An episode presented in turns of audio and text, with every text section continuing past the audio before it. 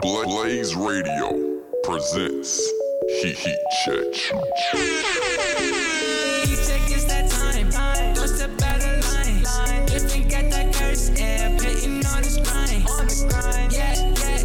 Welcome into another edition of Heat Check. It is the dying hours of the last day of June, first day of July. So, Gabe Swartz, Griffin Peters, Peyton Gallaher here. Um, guys, what, what's up? What are you guys up to? I'm just counting down the last 21 minutes until UConn is officially in the Big East. along with that, I've just been playing a lot of golf. something I know. Something I know. Gabe Playing a lot of golf. playing a ton. We, playing- we love to hear that. golf.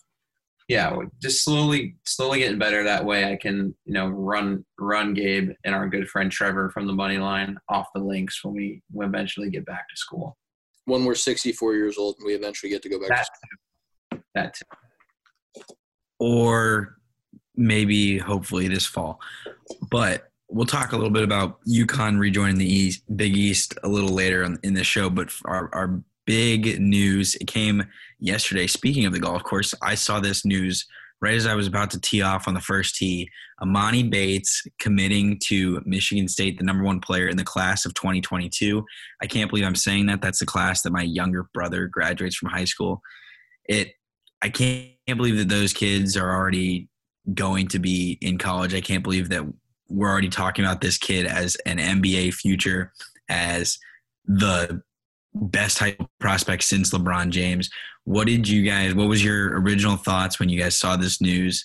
Because my original, my first thought was just two. He's he's two and a half years away from playing college basketball. If that's the case, what is the need to rush?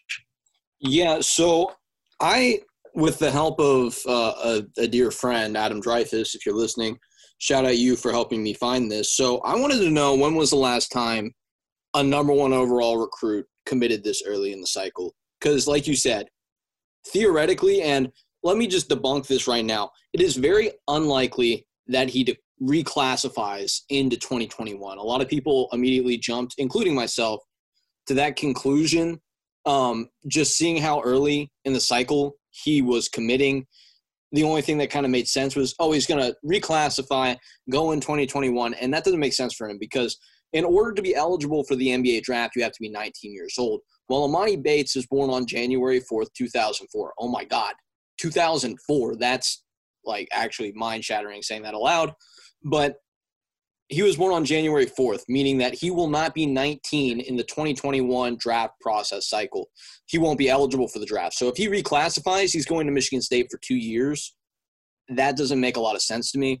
But besides that point, I wanted to know when was the last time a number one guy committed this early. And here's what we came up with. Okay, so committing in the eighth grade year um, to Bobby Knight and company see if I get this right. Damon Bailey in 1990, 30 years ago, was the last time a guy committed this early in the process, and he was in eighth grade when that happened. Um, so yeah, just for context on like how often guys this highly touted recruit are signing this or, or committing rather this early, it doesn't happen. I, I think it was kind of a bombshell for everybody. Yeah. Oh yeah, for sure. It was definitely mind blowing to me. I was just kind of sitting there enjoying my late morning, and all of a sudden it's just this bomb. And it, it's good to see Michigan State get a guy like this. This is their their highest ranked recruit they've ever got. You know, Tom Izzo is obviously one of the greatest coaches in college hoops and just basketball in general, and he's going to get one of the best players, a guy that Jeff Goodman says is the best player in the country, regardless of class, right now better than he said he's better than Edwards, LaMelo Ball, Wiseman. That's how good this kid is.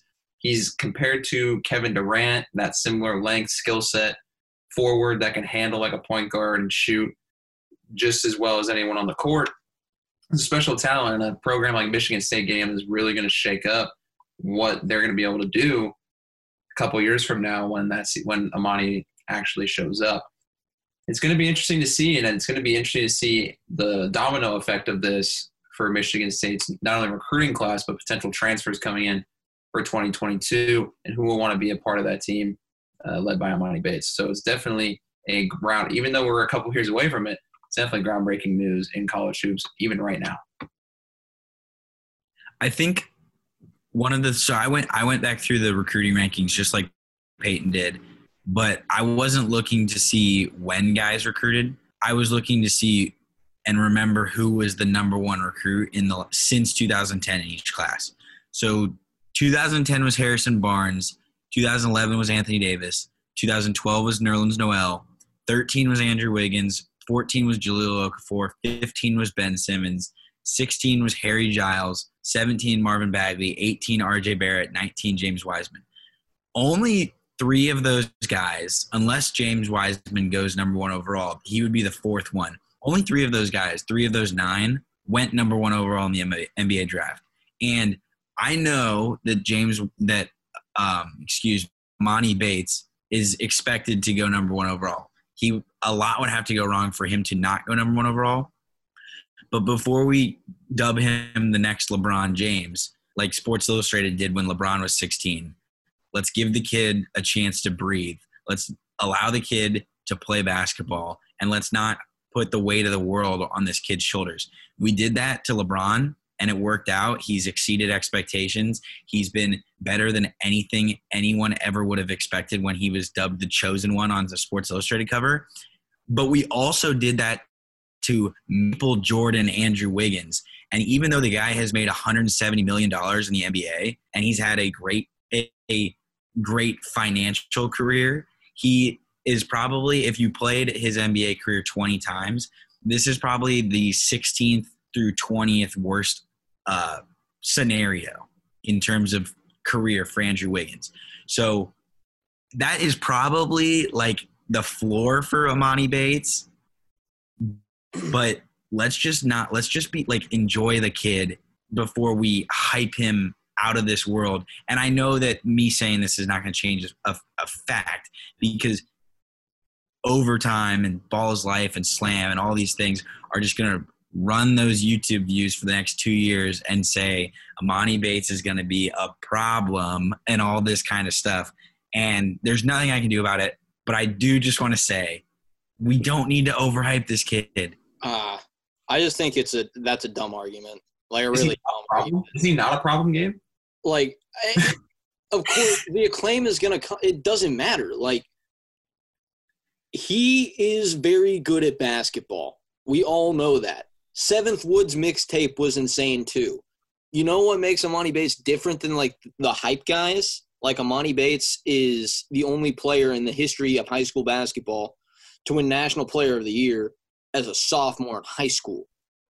The guy is different, and I think anybody who watches him knows that. Now, for the people who think that he could step into the NBA right now and would be the number one pick in this draft, I tell you, you're you're sorely and sadly mistaken because all you have to do is look at the guy once and say he's a little bit skinny and a little bit small, to be banging around in the NBA. But his offense, that's the difference between super athletic guys. They'd still take number one. Uh, I don't know if at 16, he's still so old. much to be uh, and to know. Sign me up. Like, dude, Seventh Woods was regarded as a prodigy on this level when he was younger.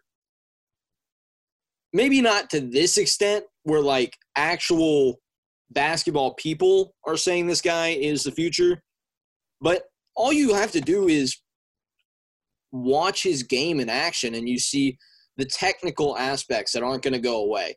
The footwork is superb. The jump shot form is amazing. These are things that players his age don't usually have down like this.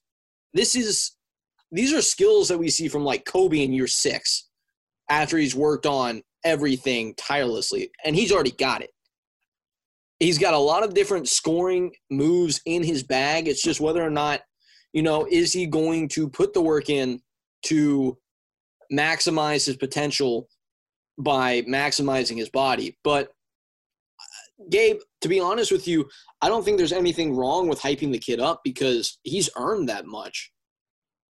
He is that good. I'm not saying that he hasn't earned it. I'm saying that it's the unfair and it will be unfair if he doesn't meet these expectations because we we want him to when we have a, a we have reached the point where much like we were with with Jordan or not not us but much like people were after Jordan was done and they were searching for the next Jordan and they found off-brand Jordan and Kobe people are going to say as LeBron teeters off and as his career ends even though some of us believe he could be around for three, four, five more years because he's got just a lot this longevity we're approaching the point where people are going to start seeking and searching for the next LeBron James in the NBA. And this is the kid that they're going to pin it to. And I just feel like let's like let's There's chill. But we can't little- do that because because we can't have rational discussions in 2020. But we There's a little bit- on. I would have to say the NBA now is a little bit different when LeBron's going to leave instead of when Jordan left. The NBA now has way more star power in the current game than it ever did back when Jordan played. So there's not this big need to find the next. You have the next already in the NBA. You've got Zion, you got Luka Doncic, Giannis has already won an MVP. It, it's like everyone's like it's LeBron, but KD and Kawhi still got a plenty, plenty of years left too. K- KD with the Achilles injury, who knows? You know, who knows how he's going to come back? But Kawhi's only 29. He just turned 29 years old. Top five player in the league. People will say guaranteed top 10. But he is there for a while. So I don't think there's a huge search for the next, which I think will take a little bit of pressure off of Emoni Bates, like you're saying. I don't think it's like people searching for the next Jordan because you've got guys that are just incredibly talented at the NBA level that are so young already. Like LeBron, there there are successors to LeBron. You don't need to find the next one right away. Is it like Gabe to say it's unfair to like with a lot of these younger musical artists who come out and are successful, or these younger actors who are successful? It's not like the weight of the world is on them. There are expectations when you are good at things. That's how our society works. That's how the world at large works. I mean, Messi broke into the Barcelona first team at 16. He didn't fail. The great ones find a way to meet the challenge. I think that people think Emoni Bates could be that. And you may say it's unfair.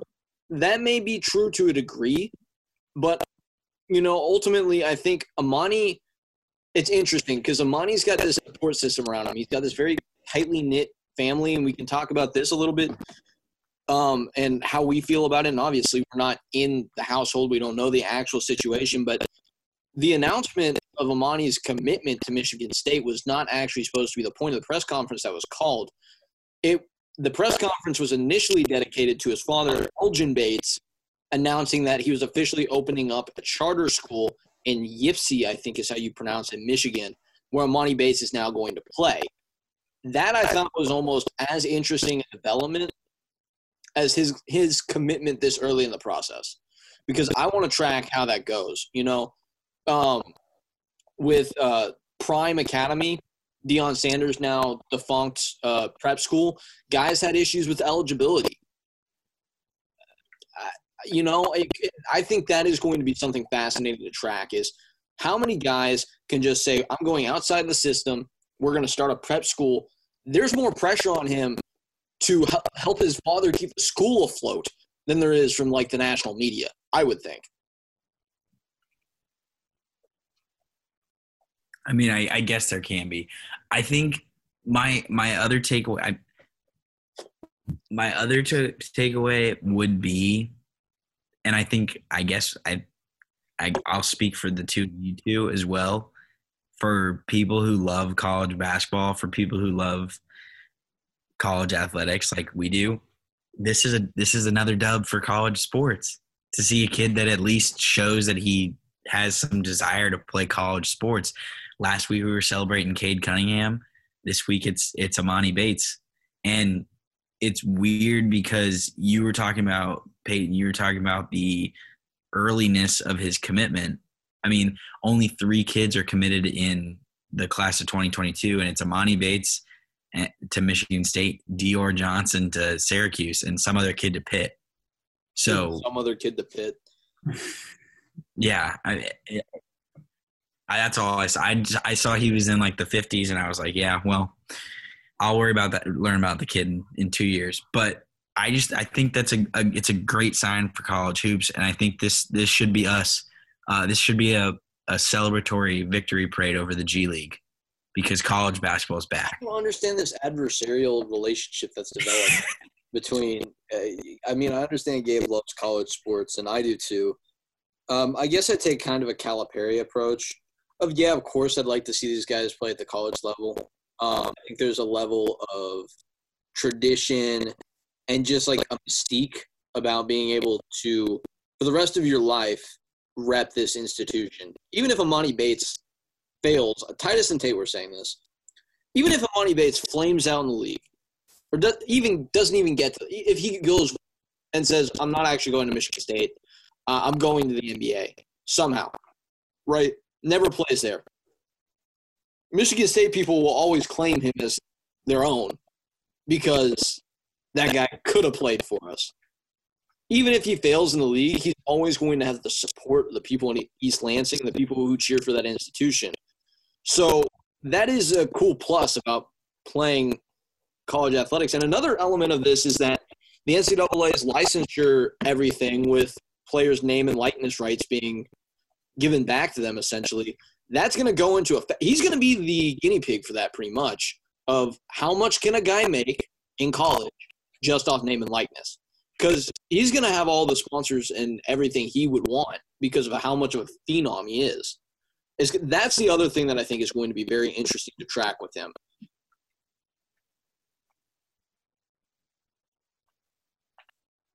Yeah, I mean, I'm. I think him and Bronny is just like the two kids that we're gonna be like, what are they capable of making And that that's on the me somewhat market? Bron, Bronny, the difference between Emoni Bates and Bronny, and this isn't to slight Bronny as a player at all. Emoni Bates is averaging 33 points per game in high level Michigan basketball as a sophomore, and Bronny is averaging 6.6 points per game and not even starting for his high school team. Granted, his high school team is loaded with ESPN 100 five star guys, but All five stars. still, so I, I think it's funny how we're talking about him in the same context when Bronny is not again not to say all Bronny's ability, not even half the player that Emoni Bates is right now. That's fair to say. I mean, let's let's see what Are you in on college basketball? Zach? I'm in on what? Are you on that wagon? Are you on Yeah, the college no, basketball? I'm, dude, wagon? I'm I'm all on wanting to see the top recruits play in college, and that's what I'm all for. That and it's like you know it. I'm not gonna hate on a guy because he goes to the G League. You know that's. I mean, at the end of the day, these these young adults are making a choice for themselves and their families, and it's like you're not. You can't can't sit here and you know berate. They just bring down someone because they made a choice that they think is best for them and their family. So I'm not going to be upset that way. Would I rather them come to the NCAA and play play some college hoops and probably get to see them in a little bit of March Madness? Absolutely. Every day of the week, I will take that. Seeing a guy like Emoni Bates in March is going to be electric, especially at Michigan State. He's going to have a chance to win a national championship probably there, and that would be very cool to see. I just think it. I think they get a better national stage there too and I like like you guys talked about with the endorsements and stuff. We'll see how that goes. It would definitely be interesting. But I, I, I just think if you Emoni Bates is a guy that's going to want this exposure, you're going to get it if you're going to go play the NCAA because you're front and center on one of the biggest sporting events of the year when it comes to March Madness, and I assume they would be there. So I, I think I, I'm on that wagon with you on that. I think you know I'd ra- I'm so I'm glad he went to I'm glad it, for now he's supposed to go to college. Who knows what rule changes, whatnot, whatever could happen by 2022. Who honestly knows? But as of right now, he's going to be a Michigan State Spartan, and I'm really looking forward to it. I wonder what the and this may I be a question for our friends of the money line um, and Trevor. I wonder if you could get a line on the 22, 2022 national champion yet. Definitely the not. betting line Definitely for Michigan State just because they have Emoni. Well, I'd assume they'd. I mean, they're not. They're not going to. They're not going to let you bet on that because because Well, it would put the sports books whatever, have too much. whatever, specific whatever. risk. No fun. But Michigan State, I think Michigan State with 16 year old Emoni would be the betting favorite. No, Takes. Takes. I mean, they've got a lot coming back. They've got the Hauser brother that they have is eligible this year. They got Rocket Watts in the cut. Then you got Emoni Bates. I mean, yeah. I mean, Peyton's. I mean, he's he's not sounding crazy. I mean, Jeff Goodman, basketball analyst for Stadium, literally went and said he is the best player in the country right now, regardless of his class, and he would be number one overall in the NBA if he were eligible for this year's draft, ahead of Wiseman, Edwards, Lamelo Ball, our boy Obi. Eh, he doesn't care, and this, and, you know, I mean, it's just it's just another man's opinion. That's high praise for a kid that's 16 years old. Uh, he, is, he is a special player.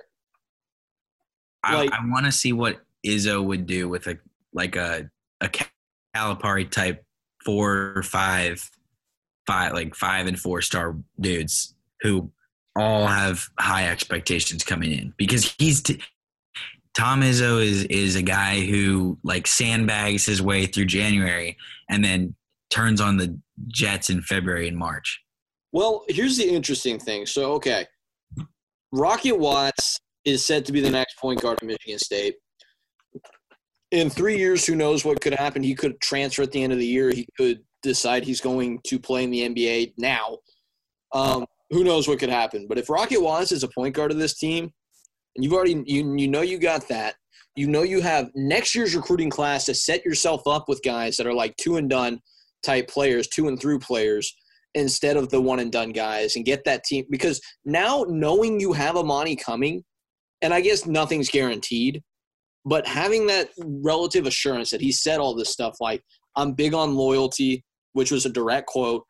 Um, he said that he's willing to commit this early in the process.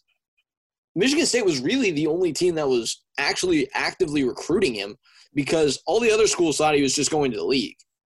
Um, Izzo was the guy sitting in the bleachers. Nobody else was. I think that was big for him making this decision. But now, if you're in Izzo's chair, you have two years to prepare to build a super team, pretty much. Knowing you got Emoni coming this far out, you can A, sell that to other recruits, and then B, you don't have to waste that time and that energy with your recruiters on Emoni. You already have the guy that's going to make the class. Now you go get the opportunity to go set him up with pretty much anybody you can imagine. They can recruit everybody now. It's open season. Like I said, Michigan State is the title favorite in 2022. That is a fact right now. Yeah, Maybe sure. a heinous statement, but a truth nonetheless. I, I I just think it's I find it funny that on uh almost July first, it will be July first when this pod drops. Uh, that Peyton's already setting title favorites for the 2023 Final Four. I mean, it's crazy to me that we may not even have a college basketball season this year, and I'm already speculating about the results of a season two years from now.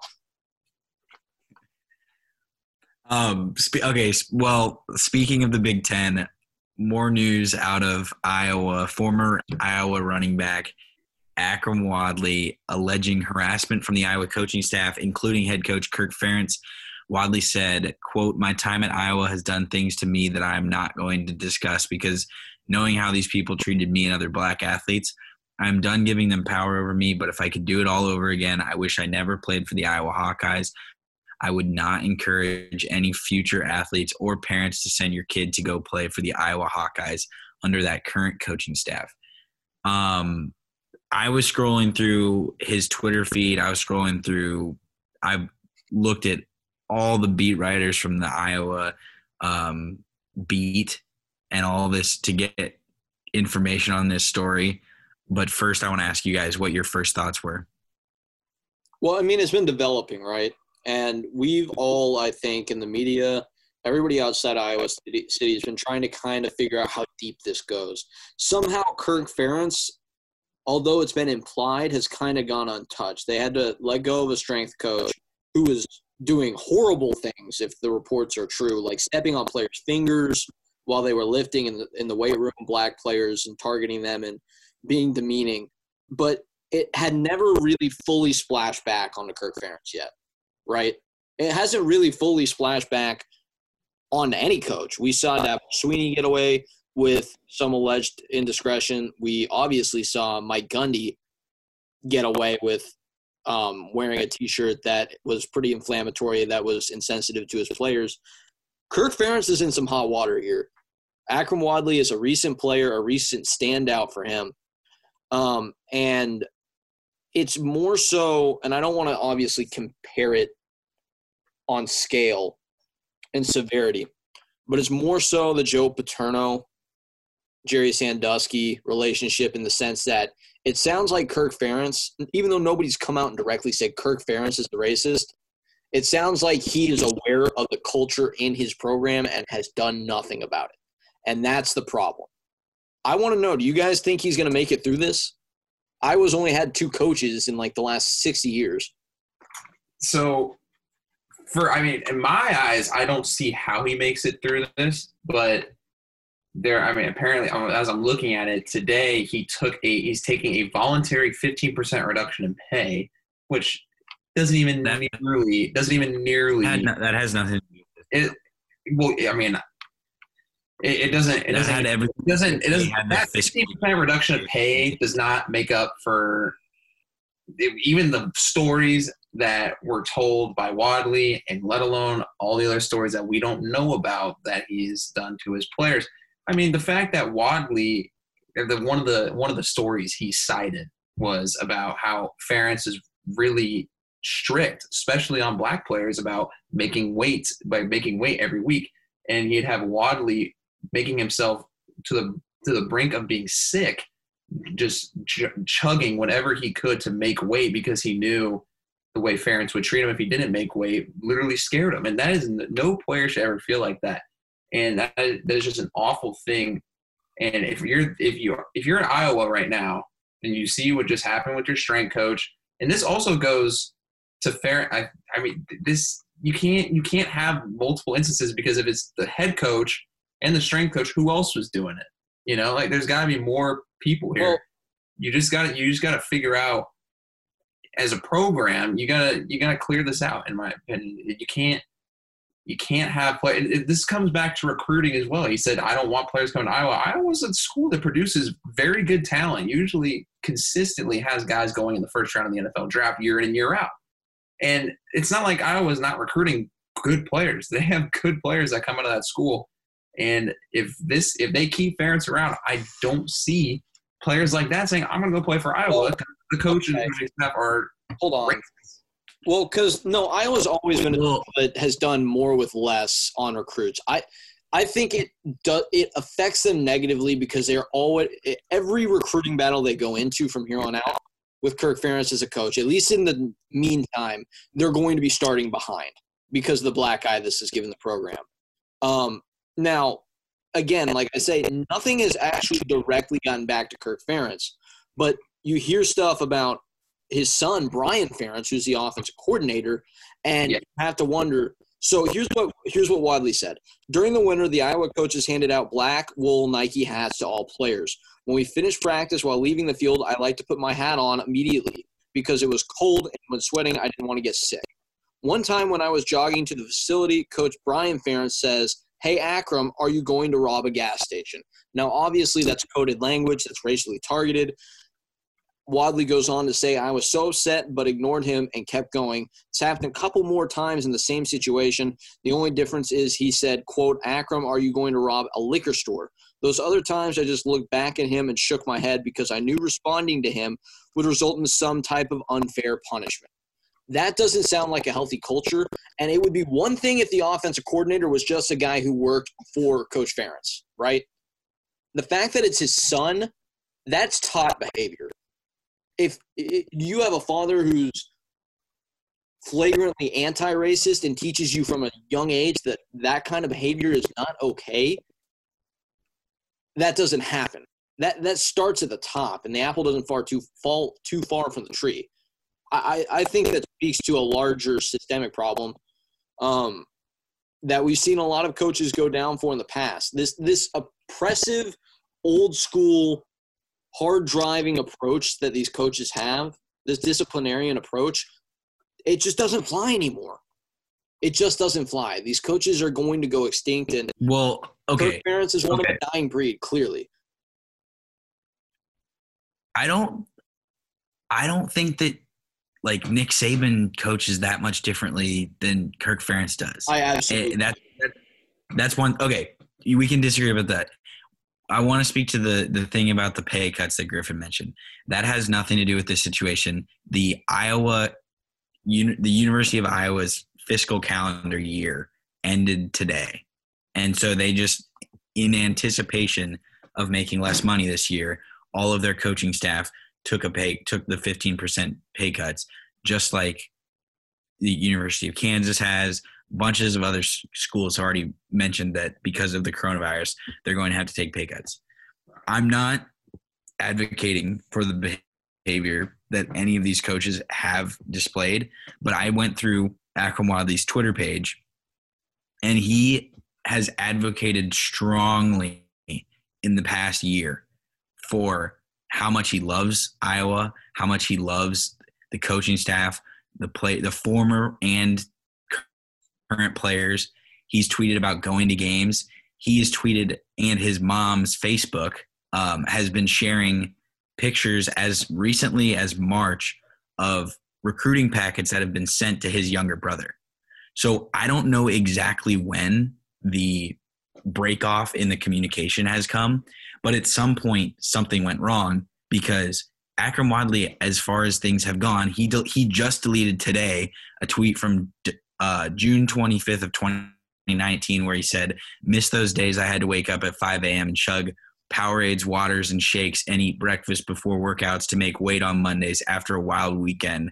Laughing face, uh, and then the hand palm over parentheses. Only the real ones can relate. So it, as recently as last year, this was like stuff that he joked about. I don't know what changed, and I can't speak to that. But I'm just saying, like he's he hasn't always been anti-Iowa, and he's been very closely related to university for a long time. So I'm interested to know and see and step back and see where things go from here. I just Kirk Ferentz is one of, if not le- the longest tenured head coaches in uh, FBS, in the FBS.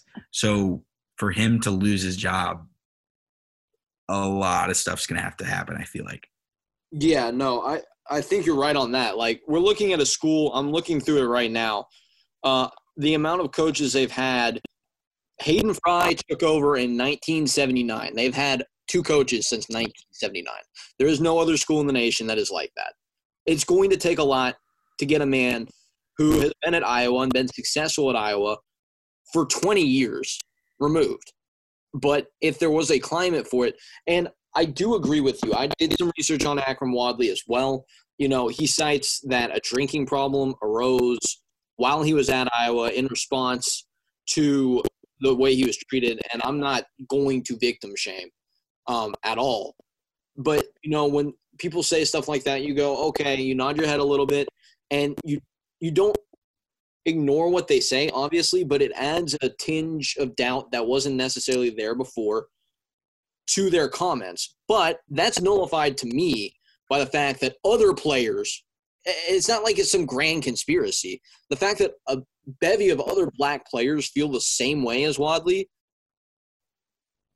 says to me that there is at least a disconnect, even if it's not actively malicious, which based on Wadlam's, Wadley's story about his jogging experience with the coach, it sounds to me like it is. But even if it's not openly malicious and it's just a disconnect of eras, there's no place for that. And something is happening one way or another that is not okay with the black players that Kirk Ferentz has. You know, not all the players who liked or not so okay. Isiah Thomas stands up for Bob Knight to this day. But that doesn't mean a lot of the players who played for him and some of the stories that you hear about him don't disgust you. And some of those players denounce him to this day. Everybody's experience is a little bit different with these coaches.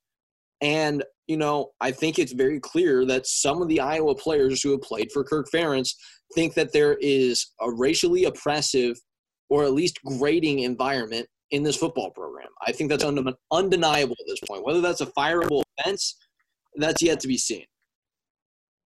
I guess where my disconnect comes from in terms of me and you in this situation is I don't believe that Kirk Ferentz should be held responsible for what his son says.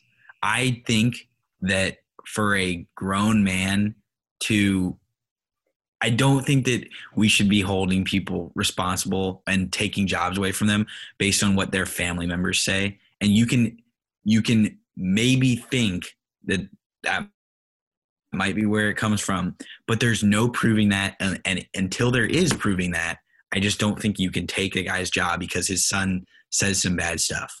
Well, I also don't believe Because once you start once you start holding people responsible for what people around them say, I don't know. as somebody who's grown up around being from the South, and you know, there's a lot of great things about the South, but obviously there is this constant um, stain, so to speak, on the culture of the South that is racism. I grew up around it. I've seen it. I know it. You don't often see people coming from households where you are taught from a young age that everybody's equal. Like you take after racism is a generational thing. It, it comes from your parents. You don't just develop it. That's not a. It is a taught behavior. I find it extremely unlikely that Brian Ferentz just decided on his own volition that that's how he was going to think. And again, I can't get inside his head or his heart to tell you what he thinks about black people. The fact that he was willing to say those things to a black athlete shows at least a degree, at the least, of insensitivity and at the worst, hatefulness. That is not tolerable for people who are supposed to mold young men. I'm sorry. And I do hold Kirk Ferentz accountable because he's supposed to be, regardless of the paternal affiliation he has to Brian Ferentz, he is supposed to be accountable for his staff. So that is his fault. And I hold him accountable for such. I think he should be terminated, personally. That's my thought. We'll see what happens, though. I'm glad you brought that up, Hank, because I was going to say the same thing as you said there is that, you know, regardless if Brian Ferentz is Kirk Ferentz's son, you if that's on your staff, you need to do something about that. Because the head coach is the person that manages the entire staff of the football program at the University of Iowa. If that behavior is going on in your locker room, that is not acceptable, and that can't be and that cannot be around your players. And the fact that obviously there was really nothing done about it, from what we know, he, he is he is accountable in some aspect. He, he doesn't just get a pass here because he didn't say it, whether it's his son or not. That's that is your offensive coordinator. That is like your that is one of your right hand guys when it comes to your coaching staff. And if he's treating his players like that, that can't fly. Whether he's your son or not, doesn't matter. I I like I, I think he should be fired. Like I said when we first started talking about this. But I mean, who knows? I mean, obviously they got to do some investigating. We'll just have to wait and see. But I, I don't. I would not be surprised if there is more evidence found that this behavior comes not only from the coaching staff around Kirk Ferentz, but actually from Kirk Ferentz himself. if it comes out that it it it was enabled and like promoted behavior by Kirk Ferentz, I'm all for him being gone. But I will hey, say that. I, I just think it's at this point, at this point, I don't think that that's been the the case I think that's from what I've read. that's chosen ignorance because these coaches are around each other all the time. They're at these practices. In the case of Kirk Ferentz, for 20 years, Brian Ferentz has been there a while. He's been with his son on the coaching staff a while, and these practices together every day. You think he's not seen this behavior at least once? There's no way. There's no way. He knows what's going on in this program, and whether he knows it's right or wrong, that is, uh, I think, up for discussion. But that's not an excuse. It's not an alibi. He's known this is happening in this program. And the fact that multiple players have come out and said it, it's not just one guy, tells me that there is an issue. It's not just made up. And, you know, you can see it as opportunism, and maybe to an extent, some people are using it as such. I mean, you brought up the whole thing with Akrum Wadley and his relationship with the program. And again, it's another guy, you just can't get in people's heads and hearts and decipher what their intentions are. But the fact that other players have said that this environment is not okay, he is the man responsible for curating that environment. He creates the culture of the program. And the culture that he seems to have created is not acceptable in 2020. Maybe you give them the opportunity to change, but old habits die hard. And I I just don't I can't again, I can't speak to the quality of the character of Kirk Ferentz. But it it really at some point one of these coaches has to get held accountable. Has to. Yeah, I we'll see how it goes. I'm sure I'm sure we'll talk about it again. I'm sure that there will be more news developing around this situation and it'll we'll we'll have some answers in, in the coming weeks.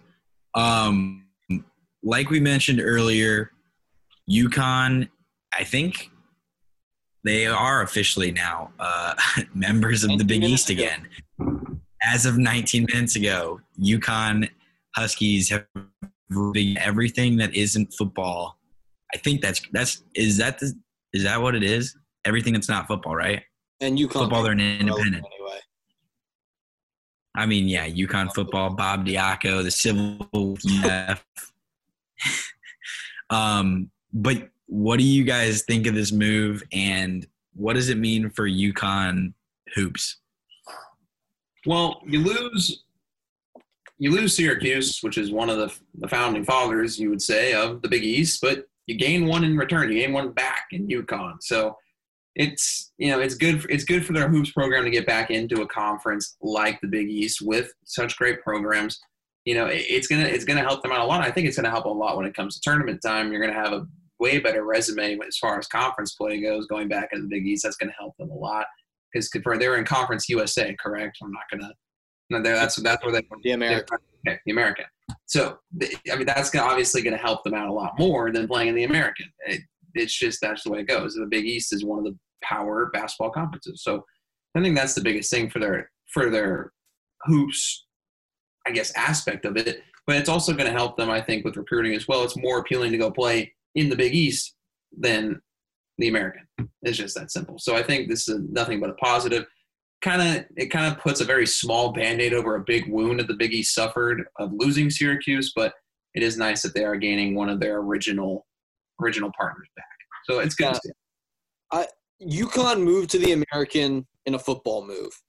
They're moving to the Big East, back to the Big East in a basketball move because they realize their football program is a money pit and it's probably not salvageable. Um, UConn football has never really been a, a relevant thing in uh, in the college football landscape. And w- were they five and seven or six and six the year they went to the Fiesta Bowl and lost to Oklahoma? It was like uh, they had Uh, lost at least five games, and that's the most relevant moment in UConn football in the last decade. Um, and then they got thrashed by Oklahoma in the in the Fiesta Bowl, obviously, because a G6 team had to be representing the BCS. I digress. Not a football school, basketball school. Basketball move. It's going to be really good for the Big East. It's going to be really good for UConn basketball. Hopefully, Dan Hurley is a Big East coach. He has got that. His father coached in New Jersey high school ball forever. That's where they're from. I'm glad he's back in this conference representing a Big East school, a Big East man. Um, you know, I just think it's awesome all around. Yeah, I would argue Dan Danny Hurley's just as big of a Big East co- like Big East guy as what Bobby Hurley like should be. Um, but I, I think that no doubt about it, there's there's no way you can argue with the fact that playing Villanova, Xavier, and St. John's every uh, every week is going to be better for them than playing Tulane, East Carolina, and Memphis. As much as I love uh, the Green Wave, so Yeah, absolutely. um, UConn, what? I just said absolutely. Yeah, I'm a big okay. fan of the Wave, Um, but they're just not they're just not up to par as far as the basketball program.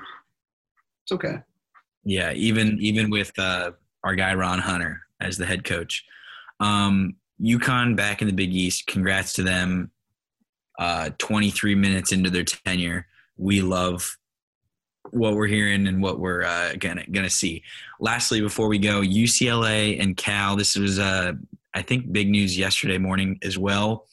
Breaking their contracts with Under Armour. So UCLA had a 280 million dollar deal. Cal had a 86 million dollar deal. So guys, uh, which apparel company do you want to see pick up UCLA and Cal? Well, there's really only two.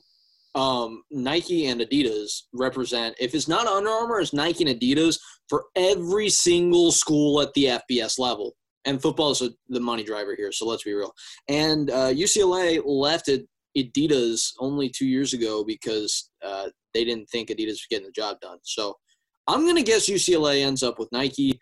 As for Cal, they kind of get ripped here because teams aren't, I mean, these equipment providers, rather, I should say, aren't racing to dish out money right now as they're all taking massive losses amidst everything going on with COVID. Um, so Cal is prob- probably going to really get hurt here in terms of their athletic apparel deal, but it is what it is. I mean, yeah, all all the Under Armour schools. Would you be surprised if every Under Armour school left, aside from Maryland, where the founder of Under Armour attended college and pretty much built all of their facilities, ends up terminating their deals by the end of the year? Like South Carolina gone, all these other schools, Texas Tech. I mean, they they also have Northwestern. They've got Auburn. They've always treated Auburn well. Notre Dame just got a big apparel deal. So unless like Notre Dame starts falling apart, all those kinds of things, I think they're fine. Well, UCLA is a mainstay brand, but they're not Notre Dame level. So I think that's the big alarm because the Notre Dame deal was signed only a couple years ago and it's a big one. So if that falls through, man, we're looking at a world where Nike and Adidas are the only two players in the athletic apparel space at the at the FBS level. That would be insane. Yeah. Well, so do you do you guys think that they're going to go begging back to their ex and go back to Adidas, or do you think they're they're trying to link up with Nike? Honestly, I don't think case of UCLA. I don't think the UCLA Adidas relationship necessarily ended on bad terms. Under Armour approached UCLA with a record deal, breaking the previous record of I think it was around I can't remember the exact number, but it was a 15 year deal with Ohio State and Nike was the previous record deal, and then Under Armour approached UCLA with a 15 year, 280 million dollar deal. I mean, if, if you're UCLA and you're a brand free agent, why wouldn't you take that? Whether Adidas was a great school for your apparel or not, at the end of the day, you're probably going to take the money. And not like Under Armour is a is a lesser brand. Under Armour is a quality apparel provider, and if they're getting that kind of money, they're going to take it. Now, obviously, now that this is going away, they're not going to have that. They're not going to have that same deal. But I don't think it's impossible that they re up with Adidas. Uh, I would I would like them to see Nike because I just think Nike Nike fits UCLA, but who knows exactly where we're going to go. It's to, like Peyton said, it's going to be tough to gauge what kind of negotiations are going to go on between the school and the apparel brands with the COVID nineteen losses. Nike's reported a huge loss in their in their current quarter um, current quarter earnings. So that was uh, it's it's just going to be interesting uh, what kind of deal they're going to get. Obviously, UCLA is not going to be getting the money they got from Under Armour, and that's you know that's not great for the school in general. But hopefully, they can find an athletic apparel provider that they could be happy with, or they might have to go to uh, I guess in-house uniforms if they can't find anything. I don't, I don't know exactly what would happen. Um, yeah, They're going to be wearing the intramural pennies out there on.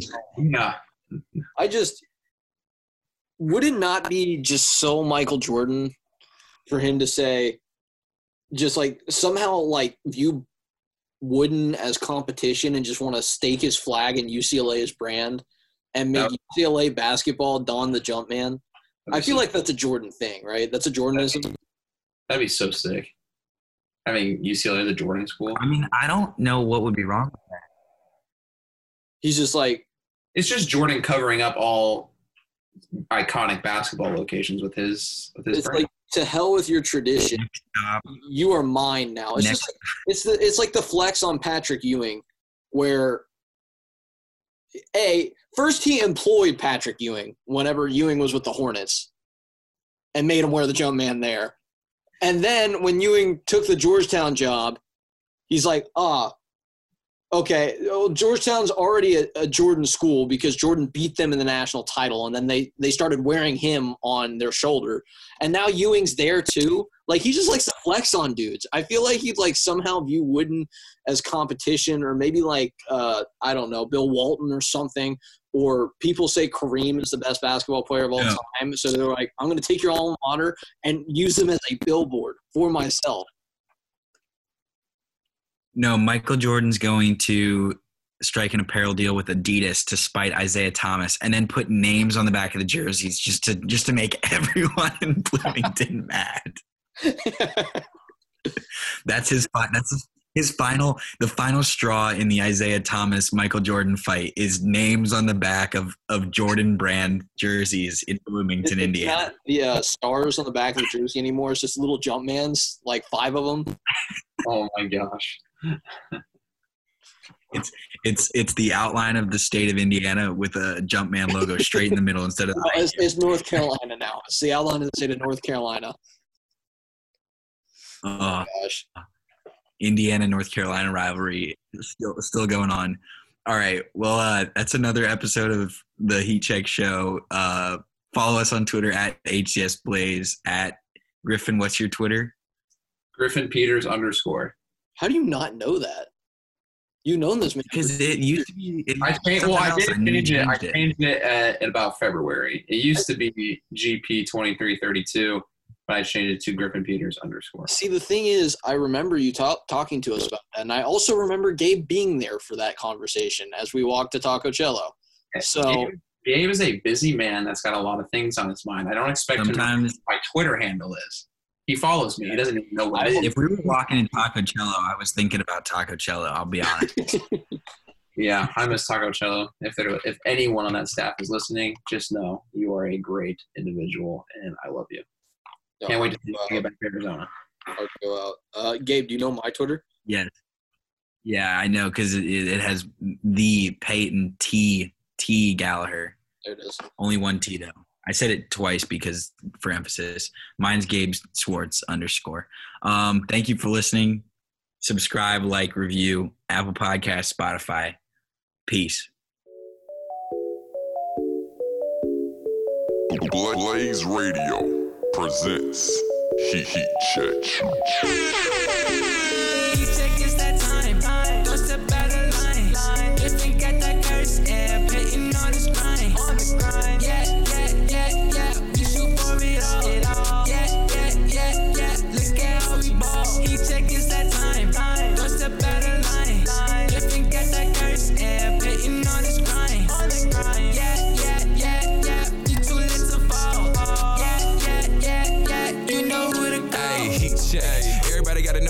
Check. Everybody gotta know that we weakness. Doesn't matter if it's Sunday or Monday, you know that we flex. You can never make it more obvious. You checking for the heat, that's cold. That's cold, that's cold. to the top of the top of this. You can never reach uh, these goals. in the booth then we spitting the truth. We inspire the youth then we get to the loot. You do what it does and we do what it do. We turn to the max and they got you on mute. Ooh, flow so high, so you know I had to run it back. Blazers a ball, and we run like a running back. Gabe brought chalk, so you know we having fun with that. Turn you into op, so you know it ain't no coming back. Now we done with that.